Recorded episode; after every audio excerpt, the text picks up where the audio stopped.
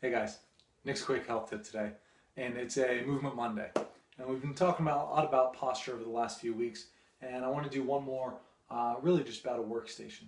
Now, I'm a fan of a standing workstation because it allows me to just keep more of a dynamic posture where I have, actually, I'll show you here, as you look down, I have something that I can put my feet up on.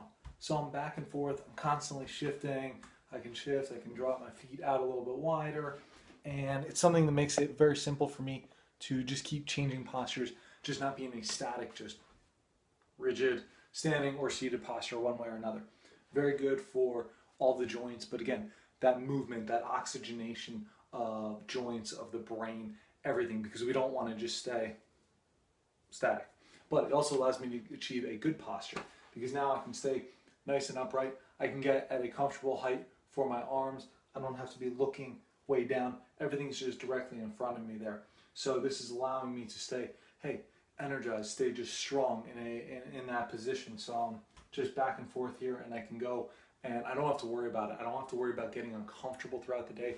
Like I don't get sore neck. I don't have problems like with my shoulders, my back, anything like that.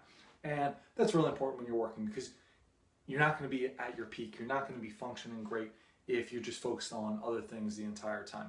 So really getting that standing workstation uh, up and running. And hey, I use some crates. Uh, at my office at work, I also have just a standing desk that I use. So many different ways that you can do this. Just find what works for you because sometimes when I'm at home here, I'll use the Swiss ball too, take a seat so I can just go back and forth, very dynamic.